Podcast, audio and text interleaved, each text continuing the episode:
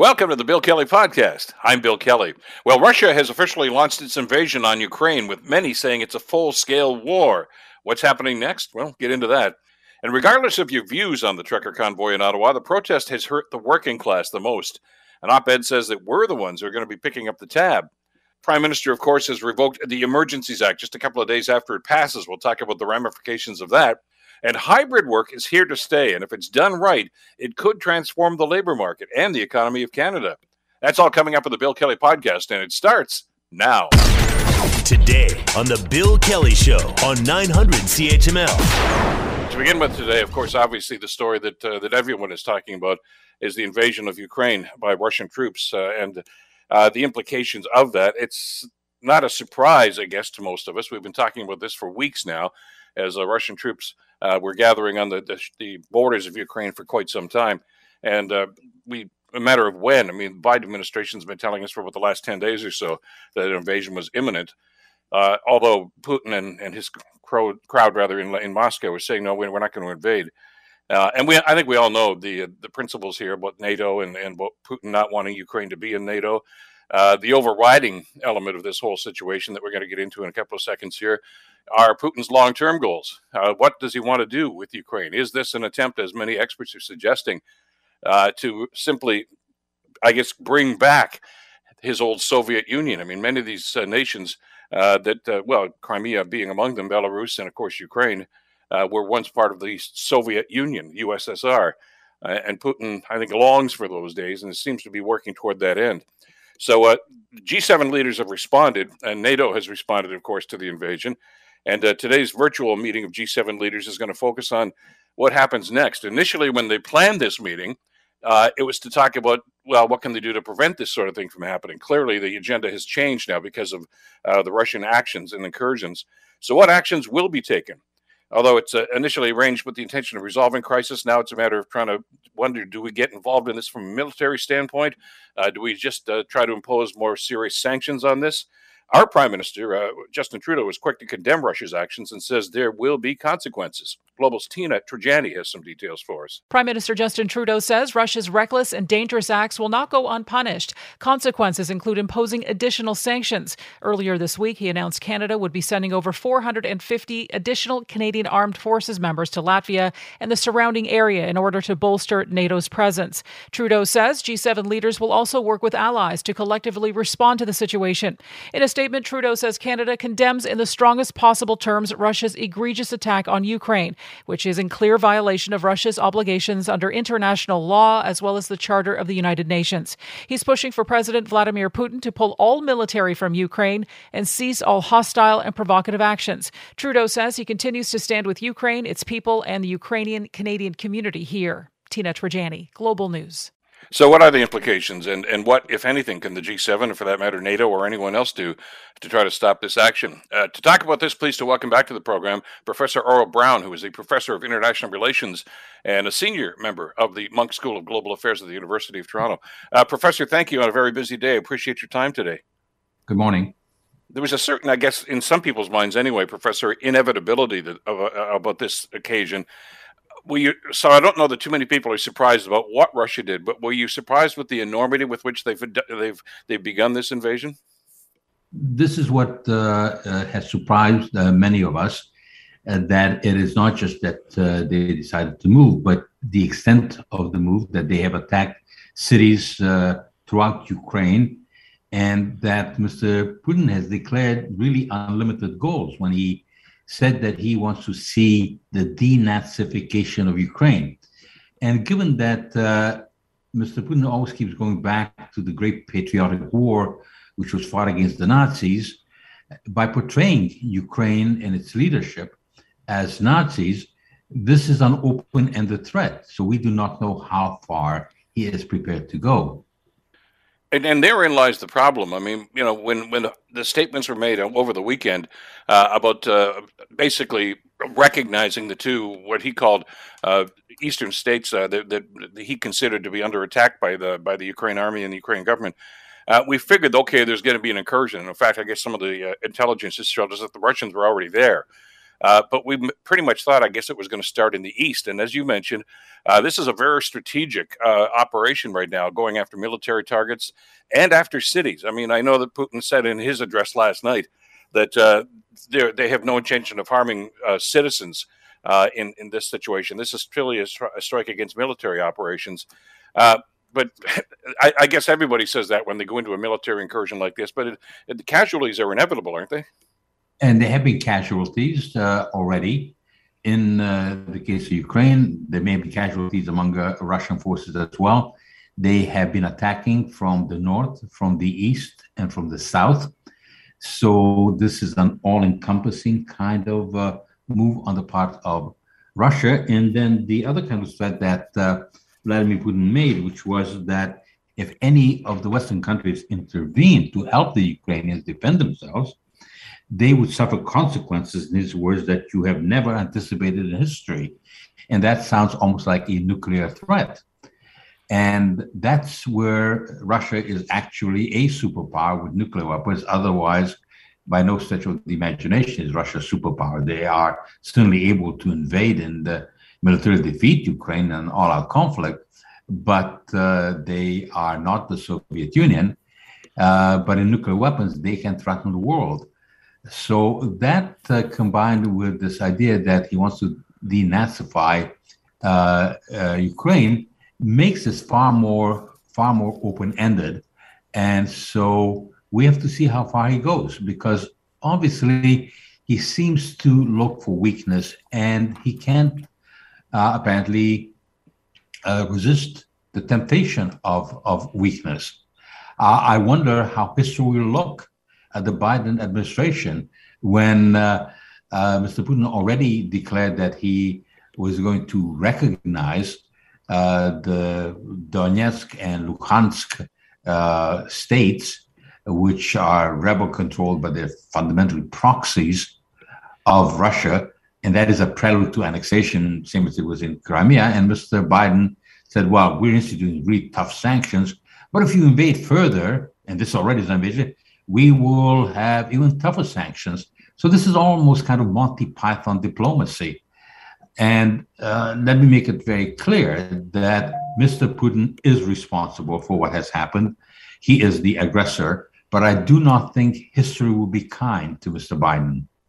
Well, as as I think we, you and I in the previous conversation uh, referenced the Neville Chamberlain situation to try to stop Hitler, and I know it, it's not a, a total apples to apples comparison, uh, but but you know there are some some parallels in what's going on here, uh, especially in this situation here. Uh, you know, Putin seems to understand force. Uh, and it doesn't seem to understand diplomacy. It doesn't much care for diplomacy in situations like this. Uh, and, and the Biden administration, I guess, was trying to do, you know, what they considered to be the right thing. Uh, but is is there a, a, a, meeting at G7? We know that today. Is there a, a chance right now that they may decide, okay, maybe we are going to have to look at some sort of military action here?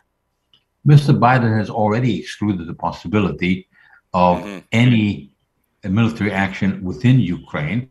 And at one level, one can understand that, uh, uh, given the reality on the ground, this would be imprudent, and that this can lead to, uh, uh you know, unlimited uh, escalation. And it is at any rate too late now with Russia having taken these steps. But what is very puzzling is why did he need to state that openly? Why would he signal to the Russians that uh, you will not face uh, a military confrontation? You can act uh, without having to be concerned by that. You are only to go going to face sanctions, which historically have not been particularly effective in most instances, and these are sanctions for which Mr. Putin has had many months to prepare because he has signaled his intentions of doing harm to Ukraine for many months. So it's not as if the West hadn't been warned. But uh, Mr. Biden wanted to have unity among the Europeans. Um, and unity, unfortunately, seemed to have been coming closer to the German approach of doing virtually nothing and protecting cheap energy and profits rather than uh, helping Ukraine. So Ukraine was starved of uh, the weapons that it needed to defend itself. Ukraine was not asking that Western countries send military forces within Ukraine to defend them, they were pleading for countries, including Canada, please give us the weapons so we can defend ourselves. And we did not do that. Uh, there was a trickle coming from the United States. It started in the previous administration. There was none during the Obama Biden administration for eight years. And then uh, in the case of Canada, we opened up a tiny trickle uh, under $8 million uh, in the past week and a half uh, uh, when Ukraine needed sort of uh, large scale supplies of defensive weapons, whether it was anti tank, anti aircraft, command and control things. We did not do that. So Mr. Putin was very fortunate in his opponents. Uh, there was uh, NATO a kind of defeatism, which has led to defeat. And what we have to understand is that NATO deterrence has failed. And how do we know that? Well, because the Russians are in there. If deterrence had worked, Russia would not have attacked. Well, and, and to your point, uh, I mean, even if there is going to be some effectiveness with the, the, the sanctions that they're talking about, that's going to take weeks or even months uh, to, to materialize. Uh, this conflict uh, and and the incursion into Ukraine is going to be long over by then. So he's one way or another, Putin's going to get what he wants out of this, isn't he? He is getting what he wants. The question is whether he will overreach, because NATO has really played this kind of helpless giant this is the most powerful military political alliance in history, facing uh, not a superpower, but a remnant of a superpower. And uh, it has allowed itself to be bullied, it negotiated with a gun to its head. Uh, and so, from a tactical perspective, uh, Mr. Putin has done extremely well. And if he just settles for those two regions, I doubt that uh, uh, the challenges will be so strong that it would force him to move out. However, if he proceeds with this idea of denazification, that is, uh, that he wants to change the government in Putin uh, in, in, in, in Kiev. He wants to have a compliant government, uh, or a you know an outright puppet Russian government. Mm-hmm. Uh, if his ambitions then uh, uh, escalate further by making new demands on NATO, he could, in a sense, solidify the alliance and uh, have, you know, uh, not to mix metaphors, the sleeping giant uh, wake up. Uh, and that could lead to unpredictable escalation, or it could lead to some really negative consequences uh, for uh, for Russia, even if there's no military con- confrontation, because you could have a much more powerful NATO, one that would really be able to confront Russia in the future. You may have new NATO members coming in, whether it's uh, Finland or Sweden, that are deeply alarmed at the uh, Russian moves. So a great deal can happen. And uh, Mr. Putin, in general, has been behaving in a cautious fashion. And I think even now, uh, I think it would be a mistake to say that he's reckless. I think we have to look at how feckless the Western response has been so far. I mean, just think about it that Mr. Biden, first of all, made a statement some weeks ago. Well, uh, if there's a minor incursion, then we don't know how we'll react because uh, there may be differences of opinion among the alliance. But if there's an invasion, of course, that would be different. And then he declared a couple of days ago yes, there's an invasion. And we're going to hit them with sanctions, but not the toughest sanctions. Uh, we will hit them if you cross the next line. And this is Monty Python diplomacy. Uh, uh, it would be, if it was not so tragic, it would border on the comic. Sadly, it is tragic, and, and I know we're just about out of time here. But your point about strategy, I think, is well taken. Um, you know, he is he is not reckless at all. He's he's laid the groundwork for this, hasn't he, Professor? I mean, you know, Germany and France have essentially been taken out of this. I mean, because they both have economic ties to Russia, uh, and they don't want to step on his toes.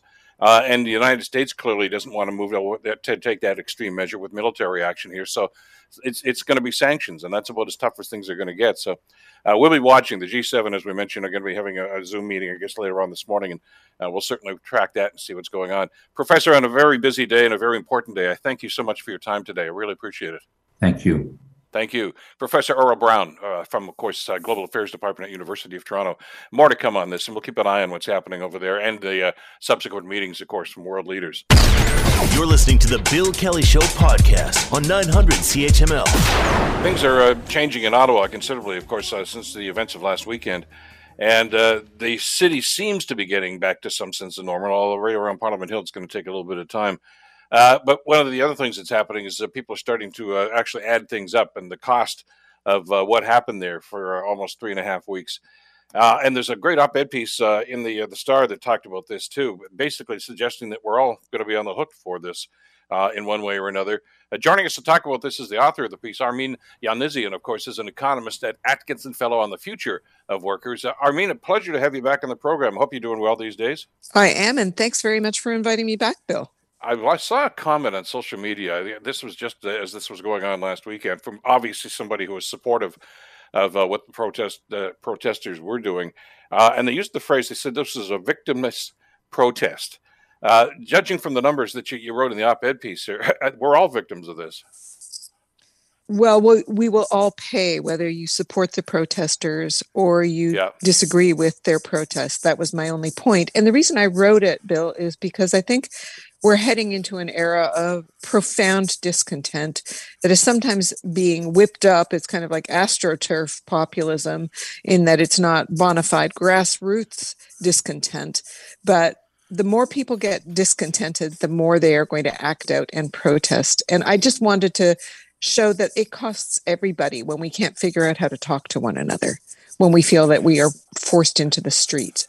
Uh, to and, make and we've talked we've talked, you know, as this was occurring, of course, uh, about the, the psychological impact this was having on people that live down there, and I, that's incalculable, I guess, to a certain extent, because we don't know just you know how long term those those impacts are going to be on these people.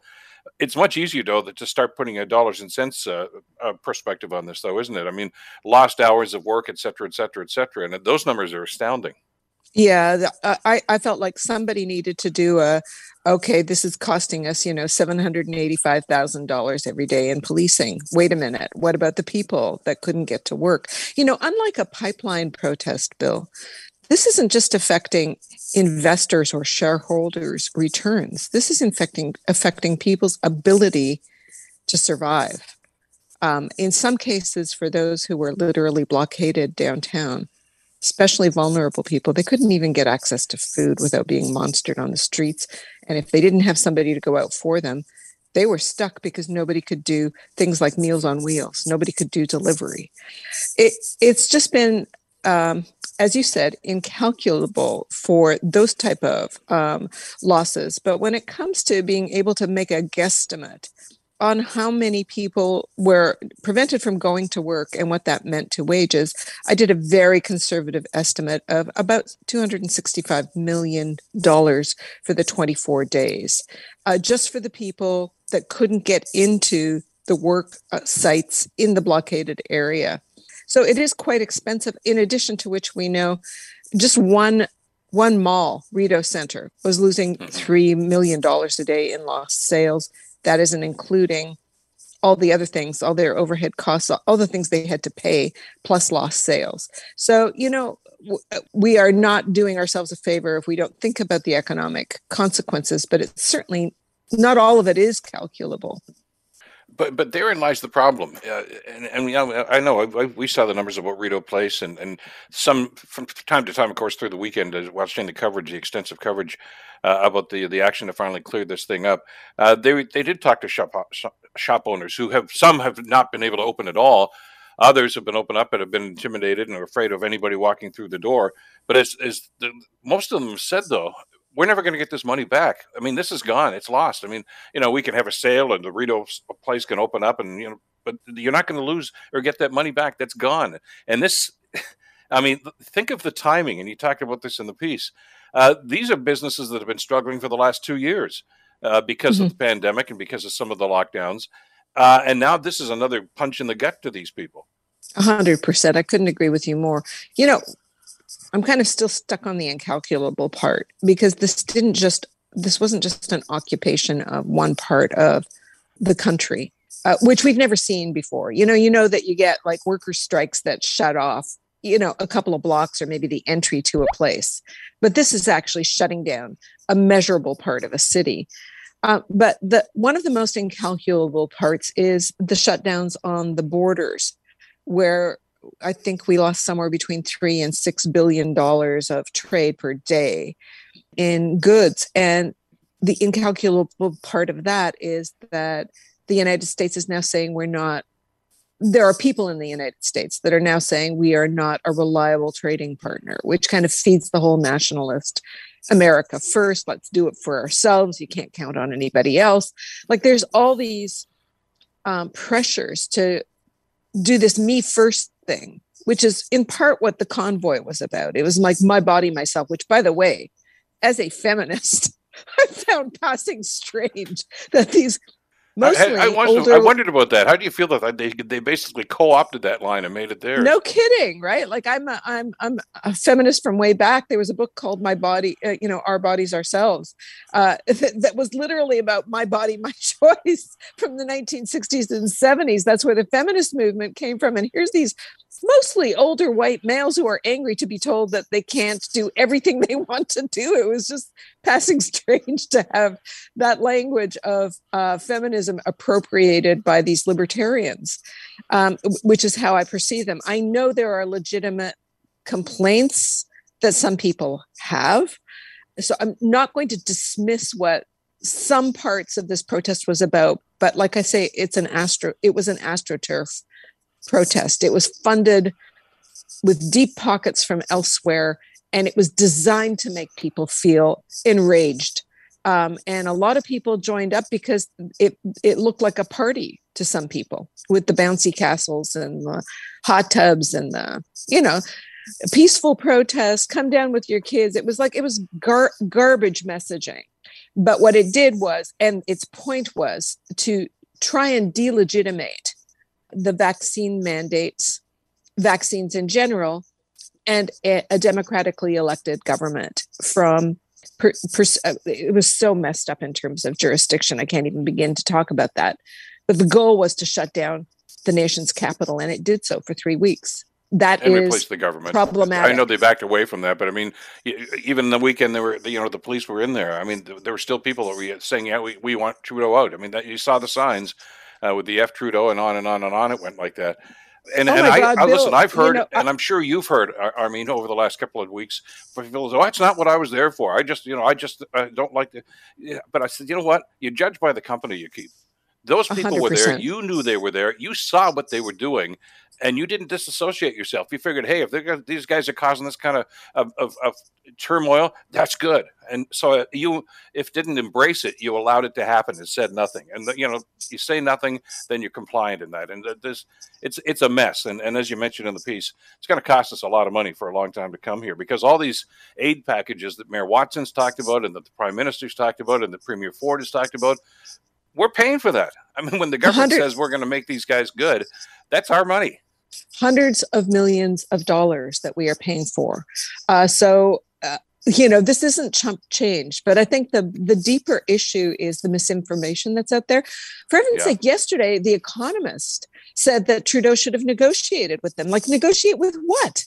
you know like they were all over the map. They were asking for things that cannot be like the senate and the governor general taking over. It's like what are you talking about? Yeah, you know? that, or I mean, vaccine ending vaccine mandates which still exist in the united states. Like let's say we negotiated with them and got rid of all vaccine mandates. The united states hasn't removed them and that's what this so-called truckers protest this truckers convoy was about is to remove vaccine mandates. I mean it was just it was bizarro. And I think if there's, I mean, I have tried to put some facts and figures in front of people, but I think we are moving to a kind of evidence free um, period of discontent. And I'm so worried about that, Bill. Really, it's really, it seems to be really difficult for us to um, have our feet on the ground and roughly in the same sandbox when we fight one another. It's crazy. Well, I guess the, the mantra of the day seems to be uh, "Don't let the facts get in the way of my opinion," uh, and and that's right. You know, that's something that's been infecting us, I think, for about the last two years now. Anyway, I'm going to encourage you. We're just about out of time. Uh, it's it's still on the website, the thestar.com. Uh, it's a fascinating piece, and I think it really puts in everything into perspective of what's happening here. And there's a lot more to come on that as uh, those some of those numbers uh, come home to roost. Armine, it's always a pleasure. Thanks so much for the time today. Really enjoyed our conversation. Really appreciate being invited, Bill. Take care. You too. Armine Yalnizyan, who is, of course, uh, an economist and Atkinson Fellow on the Future Workers. And you can check that piece out on the Star. You're listening to the Bill Kelly Show podcast on 900 CHML. Yesterday, of course, the Prime Minister announced that he was revoking the Emergencies Act that had just passed through uh, Parliament hours before that. Uh, the rationalization is saying that, well, the emergency no longer exists and the justification for it. Uh, and at that same news conference, the prime minister mused that Canadians have learned lessons of the existence of people who are willing to flout the rules of democracy.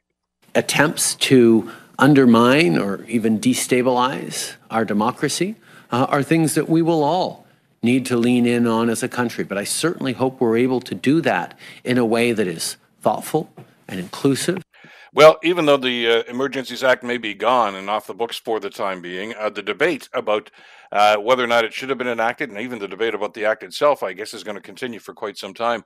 Uh, joining us to talk about this is uh, Nomi Claire Lazar, who is a full professor in public and international affairs at the University of Ottawa. She's also the author of the book uh, States of Emergency in Liberal Democracies. A professor, pleasure to have you on the program. Thanks for your time today. Thanks very much for the invitation just uh, as we were starting to learn a little bit more about the implications of the Emergencies Act, uh, bingo, it got yanked. Were you surprised by the announcement uh, that it happened so soon after Parliament finally dealt with this? Uh, I was a little bit surprised, but uh, but it certainly did seem to be one way that that things could go, and and from what I can see, it was the right way. Meaning so, to to withdraw the act.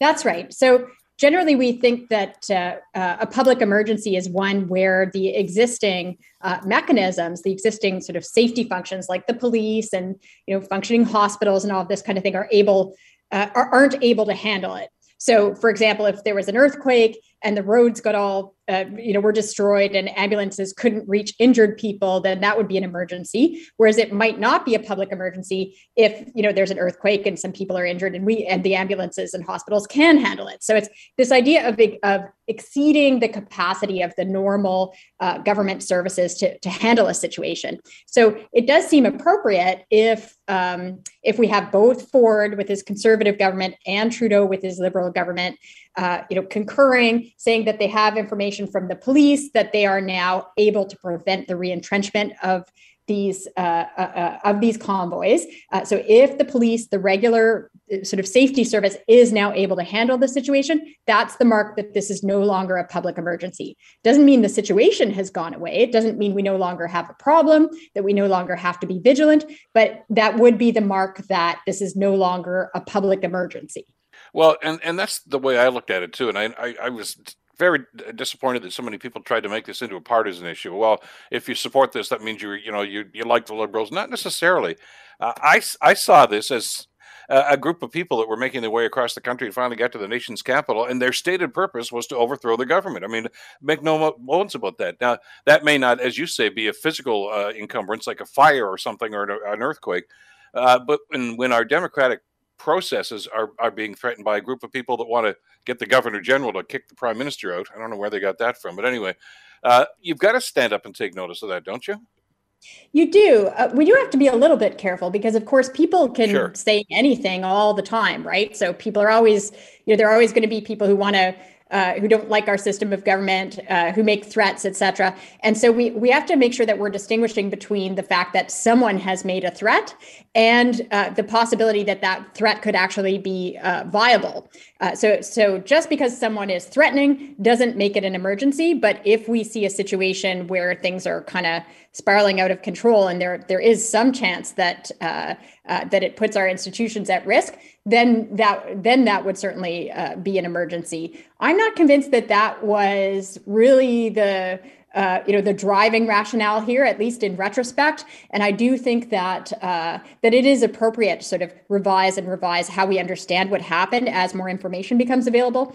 Uh, it does seem to be the case now that the emergency, uh, at least the way Trudeau described it yesterday, was really driven by just uh, getting the, these entrenched uh, uh, people out of entrenched positions, so away from the borders, not blocking blocking trade, uh, uh, away you know out out of the you know no longer occupying Ottawa, and so the emergency wasn't so much our government is about to be overthrown, though certainly those threats were made, but rather uh, that uh, that we have these sort of immediate physical threats. Well, yeah, such as cutting off commerce at the Ambassador Bridge, and you know we saw the impact that was having economically, and and you know people's jobs and, and livelihoods are are in being threatened in situations like that. So there there was something going on here in the Alberta borders and the Manitoba borders as well. But let me ask you because I know th- this is right into your wheelhouse, Professor, about the act itself. Uh, and again, you know, people have said, well, it's just it's like the War Measures Act. It's not really. It's uh, this was enacted, as I recall historically, uh, by the Mulroney government because they thought the War Measures Act was too onerous, so they decided to take out many of the more controversial elements of this. And and there are some checks and balances in here, but I, I guess the question that's going to be asked, because there's going to be an awful lot of investigation into this, is the violation of human rights, and I know the Civil Liberties Association says they're going to continue with their legal action here, but would police have been able to do what they needed to do to choke this off had they not invoked this act, i.e., setting up a perimeter around the downtown and not allowing people in, uh, you know, and doing a number of other things, including some of the financial aspects. There was money coming in from from the other side of the border here. I, I know that the opposition parties wanted us to believe that there were existing laws that could have done that. I, am not an expert on that, but I don't know if there were, there weren't, but it wouldn't have been done in a timely fashion. So try to talk to us about exactly what is in the act and try, I, I instead of some of the rhetoric that we've seen and, and, and taking the partisanship out of this. Well, um, certainly there are provisions under the provincial state of emergency uh, to uh, limit uh, uh, movement uh, to make certain spaces no-go spaces, uh, but it it seems as though there were certain key things. At, at, least, you know, the police are telling us now that there are certain key things that they could not do. Uh, for example, uh, the you know while it seems silly to invoke an emergencies act to make tow trucks tow trucks, it, it's also a fact that uh, that those that those trucks did need to be towed, and at least the the police are telling us that they could not do that without uh, without the power to compel uh, the the truckers. I do think I am most convinced by the financial measures, uh, and that is because uh, while we say uh, that a, a, state of emergency should should you know we should only have emergency powers uh, that are strictly necessary and proportionate. So it, it, it is also the case that we have to take it into account uh, the, the possibility of violence. So if we were to say, look, there might have been a way, uh, just a policing way to fix this. Yes, that's the case. But what if, you know, but if there's a reasonable, uh, if, if, if there's a reasonable chance that would result in violence, then maybe we don't want the, the the the then maybe we want another way. And I do think that the financial measures did have a big impact uh, in deterring people, in getting people to leave, in preventing people from joining, and that that uh, that in itself, even if it wasn't the only way, may have contributed to uh, the you know to the to the fact that there was remarkably little force, remarkably little violence, not none, but remarkably little. So so having exactly. that deterrent there made the situation safer. So maybe it wasn't the only way, but maybe it was the safest way, and that will all come out in the inquiry. We hope.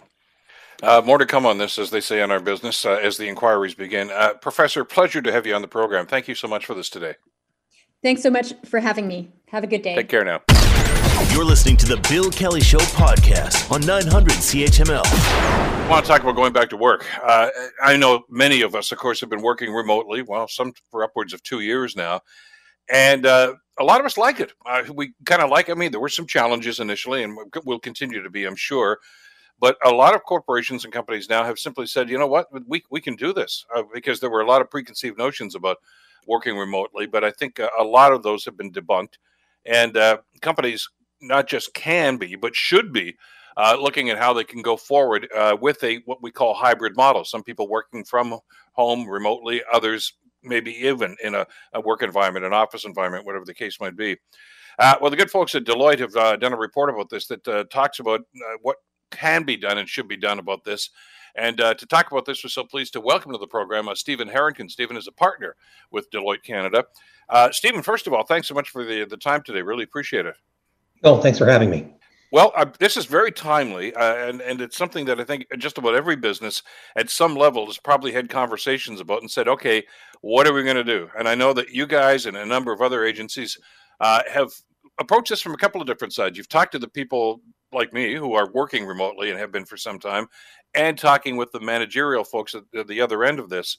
Uh, and uh, I, I think one of the lines in this thing, Stephen, that jumps right out at me is uh, we're not going back. I mean, you know, this, there may be opportunities and situations where they want to get everybody back into the workplace, but I, I, think what's happened here, it has happened over the last two years, has probably changed the way in which we work, and probably changed it well for the t- at least for the short time, but probably for the long time, I would think too.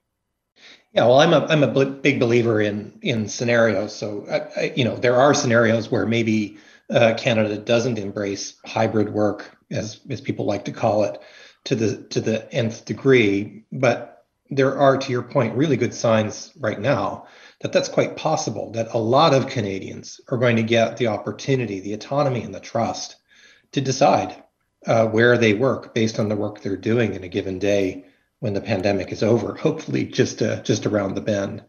Uh, 80% of canadians that worked from home during the pandemic reported they would like to continue to work from home the majority of the time when the pandemic is over. So the preference for workers is definitely there. Well, let's talk about why. And, and because I know when we started doing this, and like I say, for myself and many others, it's been a little over two years now since we've been going along this line. Uh, the biggest complaint and the biggest, uh, I think, obstacle anytime anybody ever talked about doing this, and this goes probably pre pandemic too, Stephen, was productivity is going to just crash. I mean, nobody's going to work. They're going to be there watching TV. They're not going to be paying attention to their job. Uh, and I have talked to a number of different managers over the last little while about this uh, uh, who've had to adapt to this. Uh, that hasn't really been the case. As a matter of fact, many of them tell me the productivity has, if not maintained, it, it's actually increased because of these work environments. Yeah, well, you can look at the evidence in the market. Um, look what organizations were able to do um, across all industries. They were able to pivot to really difficult market conditions and, in many cases, maintain productivity and even adjust what they were doing for their customers in a matter of weeks. And a lot of that was thanks to the fact that people really did pitch in and continue to work even when they couldn't get into the office.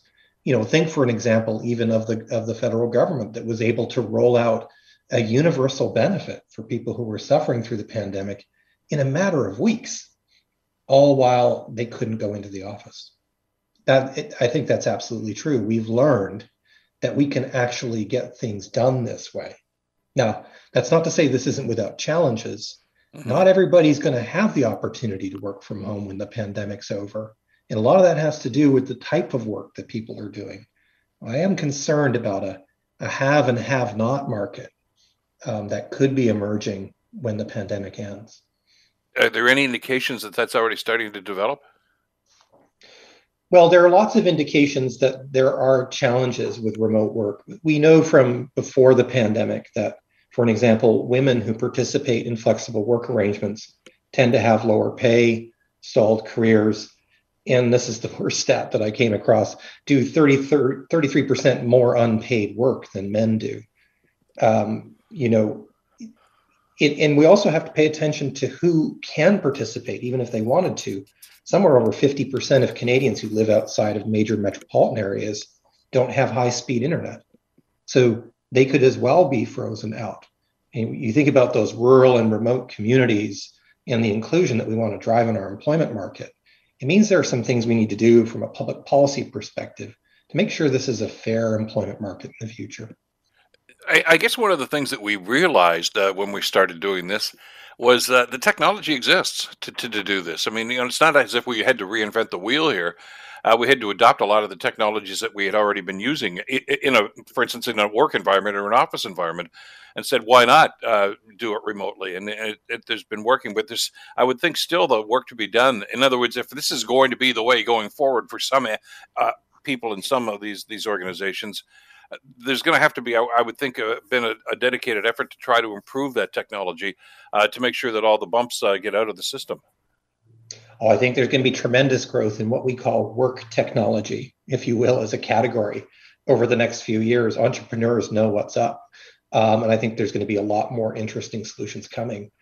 But as well, you know, employers have to think about how they're going to make hybrid work. So, meaning one of the one of the uh, you know, I was going to say lucky, but that's terrible because it was pandemic um, generated. But one of the things that was easier about the pandemic is that in a lot of cases, a whole workforce segment was all working from home. So they're experiencing exactly the same type of working at the same time. It's actually going to be very different when parts of the workforce are in the office and parts are not. There's a whole bunch of ways of working uh, and, and rituals around meetings that are actually going to have to change to accommodate that, that mix of in the office and out of the office. So it's actually going to be, we're going to learn all over again a whole new way of working over the next few months. Okay, but how do you determine that? Who's you know the haves and the have-nots? Uh, you know, sorry, uh, employee A, uh, you can't work from home. Um, you know, we want you in this work environment here. Employee B, certainly, if you want to do that, it, is that going to create? Well, first of all, it's an uneven playing field, but could it create some animosity within the workforce? Yeah, I think it's a new tension in the workforce. It has been through the pandemic. There, you know, there have been yeah. wonderful, brave folks who are going out every day on the front line um, serving Canadians and taking risks, and that's been a challenge already. I think one of the ways to think about it, one, you know, most of the organizations we work with are trying really hard to make sure that they're uh, allowing flexibility for the roles that will allow it, but where, of course, the job itself is tied to a location or the field, then that becomes much more difficult. But that doesn't mean that there can't be something for everyone. Um, you know, I was working with a client that w- that had folks who go out every day and do service in the field. And one of the things they looked at was instead of having the company truck at a depot and have people commute there to pick up their trucks in the order for the day, they were looking into whether or not they could just let those folks have their company truck in their driveway at home to skip the commute. So if we really think about the design of work differently, I think, and we play not just with where people work, but when and also how we can make sure this is that there is something for everyone and it, it doesn't become that that tale of the have and the have nots what about support services now I know you touched on that in the report uh, well the one that jumps to mind right off the bat of course is t- childcare uh, I mean, th- there's going to have to be some modifications, I would think, in how those services are a available and b delivered, uh, if we're going to be changing the the places in which we work. Yeah, thank you. That's really the thrust of, of, of what we were writing about most recently is we need to think about the policy changes required for the employment market to make this all work for everyone. Um, caregiving is a great example. Canada's, of course, been investing a lot more in, in affordable uh, childcare, but it still is with the assumption that childcare is between nine and five. And we may have a lot more Canadians that are seeking the flexibility to not work between nine and five uh, and we might need to think about how childcare needs to adjust as an example. That's that's a perfect example amongst many. Well, and you also talk about taxes, uh, and we're hitting that time of year anyway, since uh, you know it's it's almost tax time. Uh, but if we're working from home, that you know, do we have to have this discussion? Probably should have this discussion uh, about income tax, about deductions, about uh, you know where you're working, uh, what you're allowed to to to be able to deduct, and, and and actually some of the expenses that might be incurred in situations like that. Uh, it may be not a mass revamping of the tax code, but at least a discussion about it to to accommodate people that are going to be changing the, the way in which they work. Yeah, I think there are opportunities there, um, and, there's certainly you know, the easiest one to think about is that right now the way your employer considers your tax is based based based on the tax code on where you work. It's based on your work location, which is assumed to be the office or, or plant that you travel to. Well, if people are going to be working from home and they just happen to be their home happens to be in a different jurisdiction, either nearby or maybe somewhere else across the country it can get complex for the employer from a tax perspective. And one of our worries is that complexity could discourage employers from thinking about offering jobs outside of their home jurisdiction. And, and by the way, the reason that's important, like if imagine we maximized this, we could really distribute jobs coast to coast to coast in a way that wasn't possible before the pandemic. If you're in Sydney, Nova Scotia, or Attawapiskat, it shouldn't matter. There, there will be in this perfect future we're talking about remote jobs perfectly good ones available and you can stay right in your hometown. That's that's one of the reasons why we think we need to work on these policy levers to make sure that we can maximize this opportunity.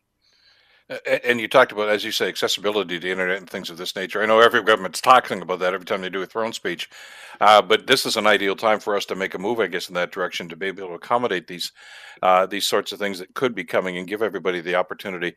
Uh, what about mobility? A, a number of things I was writing down here as I was reading over the report last night, Stephen.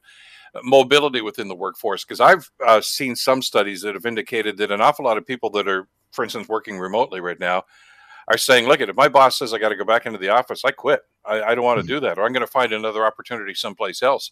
Uh, is this going to create a lot of uh, not necessarily upward mobility, but even uh, mobility from job to job for people wanting to find an opportunity that's going to say, yeah, I want that now, and these guys don't offer it anymore?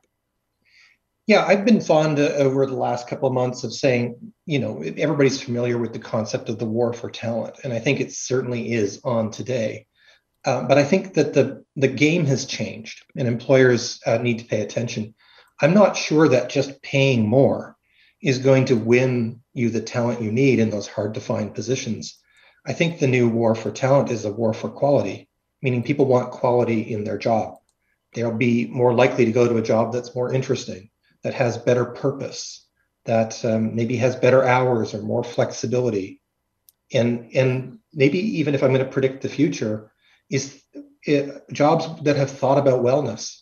Because you know one of the challenges we've seen through the pandemic is although people have enjoyed flexibility it hasn't really been a good story when it comes to the impact on their well, wellness and mental health uh, mental health. And a lot of that has been about work intensification. You you work from home you you, you can find it hard to stop. Yeah. Um, and and that's that's a real challenge we need to pay attention to you're singing to the choir here. I know what you mean. uh, you're you're right in front of the computer. There's that email, or hey, that's thing. Hey, I could get this done now instead of later on. Uh, and it happens. I mean, I've talked to so many people that are in a situation like that, and it's it's hard to unplug sometimes. And I I get that, and the stress that it can cause. Of course, the other side of that is, hey, you know, I don't have to commute. I don't have to get in the car and drive on the 401 to get to my job anymore. I can just do it from here. Uh, and that's saving me all kinds of stress. But you, the key phrase here, I guess, that you touched on, uh, Stephen, is work life balance. And uh, I, we've probably in the last two years altered our perspective on just what that means, haven't we? Well, 100%. You know, Bill, if we were aliens from outer space and we watched the, the people of 2019 get in their vehicles all across a major metropolitan area like Toronto and commute to essentially the same place at the same time every day, we'd wonder what they were up to um, it was you know in a way it was a it was a strange behavior. So there's a great deal of rationality behind the idea that as a society we can we can organize work differently for a whole bunch of benefits including pressure on infrastructure and environment. Um, but but it does uh, to your point it while it it does in some ways help us seek that balance we're closer to our families we're closer to balance it, there is this piece to solve for, which is what I call work intensification. Like think about just for an example, the digital calendar that many of us live by. It was a great idea, but I wonder if its time has passed and needs to be redesigned because what it tells people is that everybody's life is broken down into 30 minute increments that you can grab at a whim. And it's no wonder as a result, our calendars are full and and we find ourselves without the time to get down to the work that we actually need to do. So there's a bunch of little design challenges like that if you will that we could we could really put our minds to and design work differently for the future it's a thought-provoking report, and uh, and certainly I hope it's uh, going to provoke some of these conversations and and be a catalyst for some of the conversations uh, as we uh, evolve. Uh, which uh, I guess for a lot of us didn't think was going to happen as quickly as it has. I know there was some discussion many years ago that yeah, there'll come a day when people won't even have to go into the office environment. Well, it happened a lot sooner than we thought, didn't it? Well, I in one of the initial papers I wrote in the Future of Work back in 2011, we found a cartoon from the 1950s which uh, showed an individual looking at their television set with a microphone in front of them, and they were talking to Brazil from the United States. So the idea has been in our heads for a long time. It's fascinating how we can look at technology and actually quite reliably predict the future. What we often get wrong is when, but but but we're usually pretty bang on in terms of what is going to happen. Exactly. Stephen, uh, thanks again for the, the great work that you guys at Deloitte have done to, to bring this forward to us. And thanks for spending some time with us today. Really enjoyed the conversation. Thank you, Bill. Take care. Stephen Harrington, partner with uh, Deloitte Canada. The Bill Kelly Show, weekdays from 9 to noon on 900 CHML. The Bill Kelly Podcast is available on Apple Podcast, Google Podcast, or wherever you get your podcasts from. You can also listen to The Bill Kelly Show weekdays from 9 till noon on 900 CHML. I'm Bill Kelly. Thanks again for listening. And don't forget to subscribe to the podcast. It's free, so you never miss an episode. And make sure that you rate and review.